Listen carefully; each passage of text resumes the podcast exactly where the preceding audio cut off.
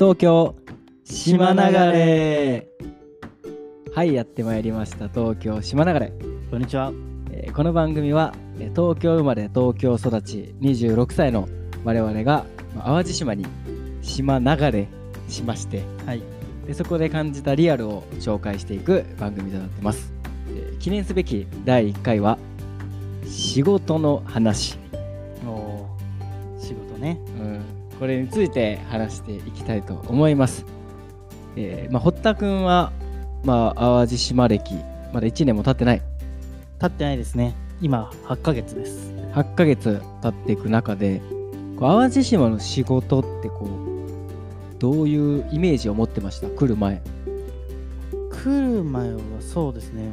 まあ東京で映像編集の仕事をしてて、んまあ、呆然ともうちょっと自由に映像の仕事をしたいなっていうふうに思ってたので、うん。まあ特にこれができるだろうみたいなことは考えてなかったですけど、まあやっぱ一番最初の頭に浮かぶのは農家ですよね、せっかく地方に住むなら、うん。まあ、農家ちょっと働いてみたいなっていうのはありましたけど、うんうん。それぐらいしか頭にはなかったかな。でも実際そうだよね。地方の仕事って何があるんだろうって考えたらうん、畑？とあと漁船？漁船？まあ海には出られないからね素人ってそうだね。いう頭にはなるから結局結局農家かなってなるのかな。やっぱ地方の仕事の事情って都会にいるとね想像もつかないよね。うん、全然ね。でもさ移住するとかさなんかそういうことを真剣に考え出すタイミングとかになってくるとさ、うんうん、え俺行って生きていけるのかなみたいなのは。確かに確かに。あでもそれで言うとその僕俺が住み始めるちょっと前ぐらいうん。多分3ヶ月前とかだと思うけど地域協力隊？うん地域おこし協力隊か。うん。のオファーもくれたよね一回。うん。うんこんなのもあるよみたいなね、それもまあうん。他に仕事がなければっていう頭はあったわ。そう。そうだよね、まあ地域おこし協力隊も、まあ、やってる地域やってない地域あるし、まあ枠も限られてるし、で僕は実際地域おこし協力隊みたいな制度を使って、まあ、個人事業主みたいな形でやってるんですけど、まあ、それがあるから来たわけではなく、まあ、来てみてそういうものがあって紹介してもらったからやってるっていう感じだけど。そうだね。でもまあそんなレベルだよね、うん。え実際どうだった？地方来てみて仕事に関して。なんかその需要がその映像編集に関してだけど、うん。まあ多分他で聞いた話でもなんかその手に職があるというか、まあ、うん。プログラミングだったりもそうだけど、なんかそういうのの需要って結構あるんだなっていう印象は受けました。なんかその東京だと普通ぐらいの映像編集技術うんだったとしてもなんか結構重宝されるとか、まあうんその一つの技術に対してどういう使い道をするかっていう、うん。その使い道っていう部分でだいぶ都会と地方ではやっぱ多分違うだなっていうのを感じててうんまあ今実際小学校とかもあっておしあの小学生に教えてるっていうのは東京じゃ全然考えられなくてね。まあ地方ならではかなっていうのはちょっと思うかな。なんか地方移住してみてすごく良かったなって思うのはなんかこの年齢で体が動く。うん。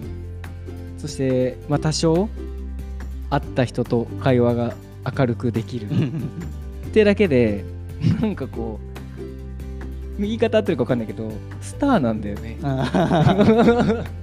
でも人柄は結構やっぱ重要かもしれないね。つながりと。そうだね。うん。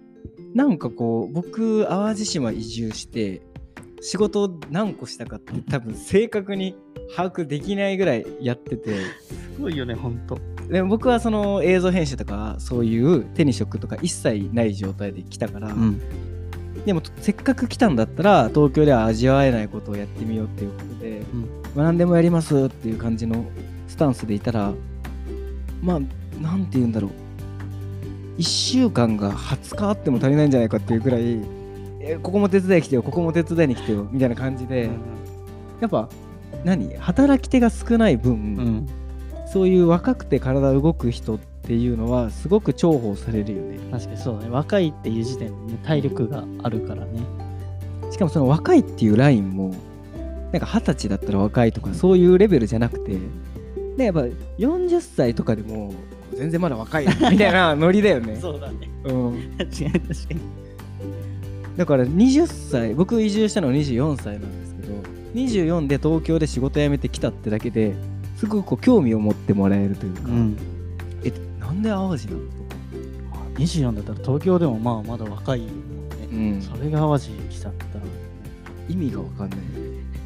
なんかそういうのもあって、うん。やっぱ観光地。これは結構人足りてないうんところ多いなっていうのは肌感としてあるかな、観光地ね。でも観あれは観光地関係あの来たやつ。来たやつ。来たやつ。モフモフ来たやつ。つあの ゆるキャラになったやつ。そうなんですよ。僕ゆるキャラになったんですよ。淡路島来て。あの あのー南淡路市っていう場所にいるんですけど、まあ、そこのイベントがあって、で多分今思えばあの人はきっとその地域の中ではすごく偉い人うん。が今からスピーチするからよかったらこの着ぐるみ着てって言われて、み あの南淡路市のキャラクターのミーヤちゃんっていうのがいるんだけど、うん。そのかぶり物をかぶせられてでその偉い人の後ろでちょこちょこついていくっていうのを 何の打ち合わせもなく。やったね。普通じゃないよ。普通じゃそんなまさかかぶり物かぶるとは思わなかったの。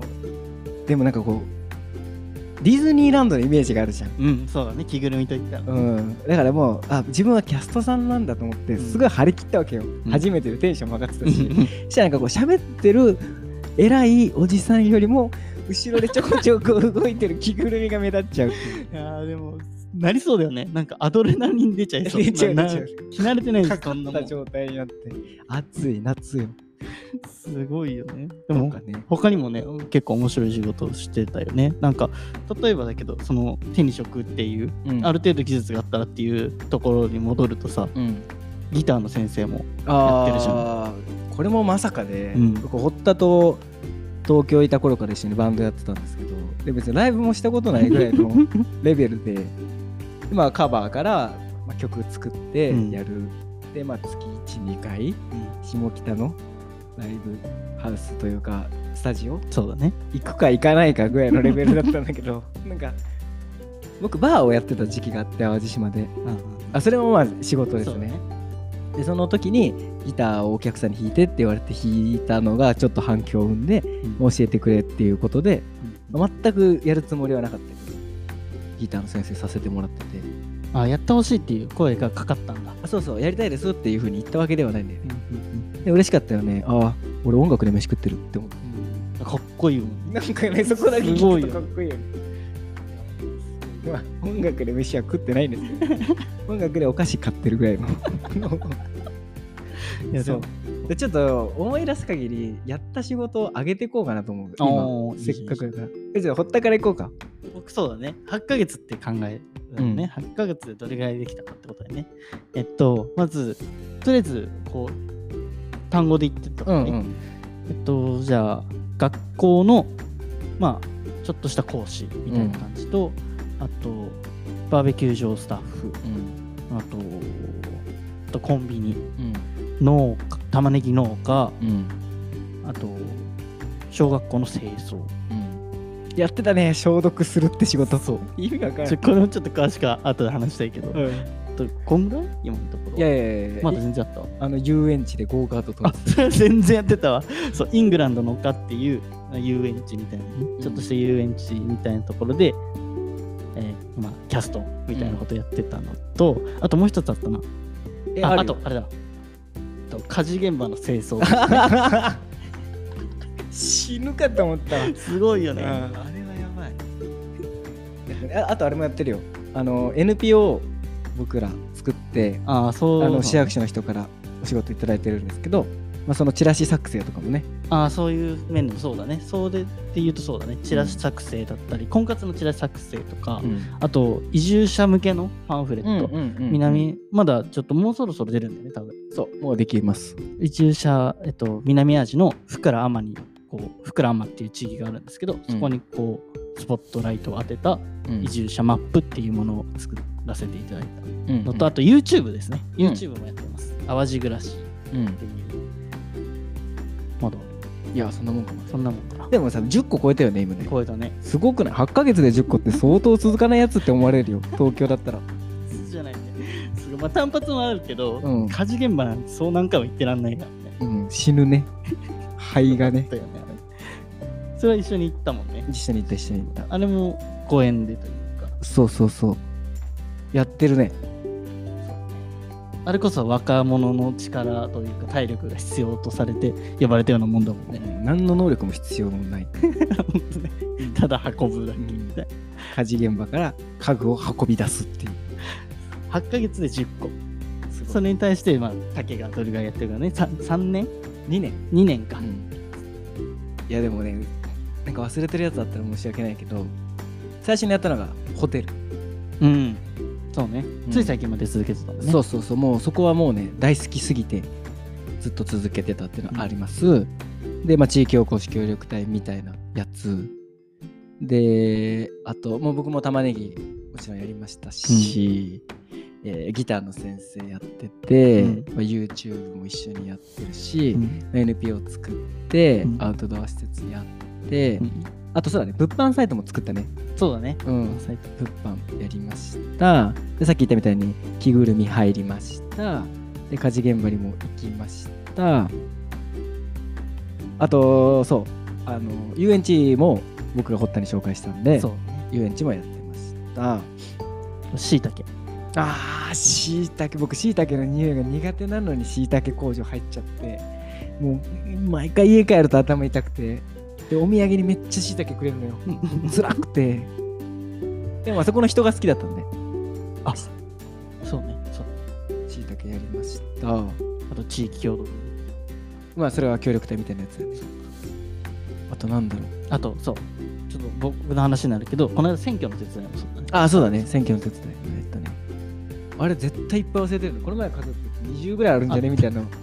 詳しくは YouTube でアップしてるんで見てみてください、まあこんな感じでなんかこう東京で仕事っていうとなんか最初に面接があって何ヶ月続けんの？みたいなテンション。うん。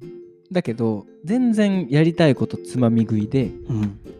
まあ生きていけちゃうというか、そうだよね。うん、その中でピックアップしたホテルは長続きしてきたね。そうそうそうで僕なんてそのスキルを使った時間給以上のものを最初からできたわけじゃないのに、うん。生きていけた上に貯金もできたりとかうんしてるっていうことは、これ相当日々のお金のかからなさっていうのも影響して、まあ、好きなことをしてなんか楽しくいろんな経験積みながら仕事も困らないっていうのが地方の仕事事情の現実だと思いますね。うん。もうすごいんだから玉ねぎの収穫のシーズンとか時給1200円とか全然あってさ。うんそうだね。時給いいよね。いいいいいい。わかめが時給高いっていう噂。朝朝早く行ってね船に乗り込んでわかめを引っ張り上げるっていう仕事。あれ時給どれぐらいなの2万？嘘。それ今思い出したけど竹山さんのモデルのあ日給じゃない？僕モデルもやってたことありますね。5回ぐらいやったかな。でもそれも全部なんかこうなんていうんだろう仕事探しはインディインディードとかあとマイナビバイトとかうんうん。そういうのじゃなくて、うん。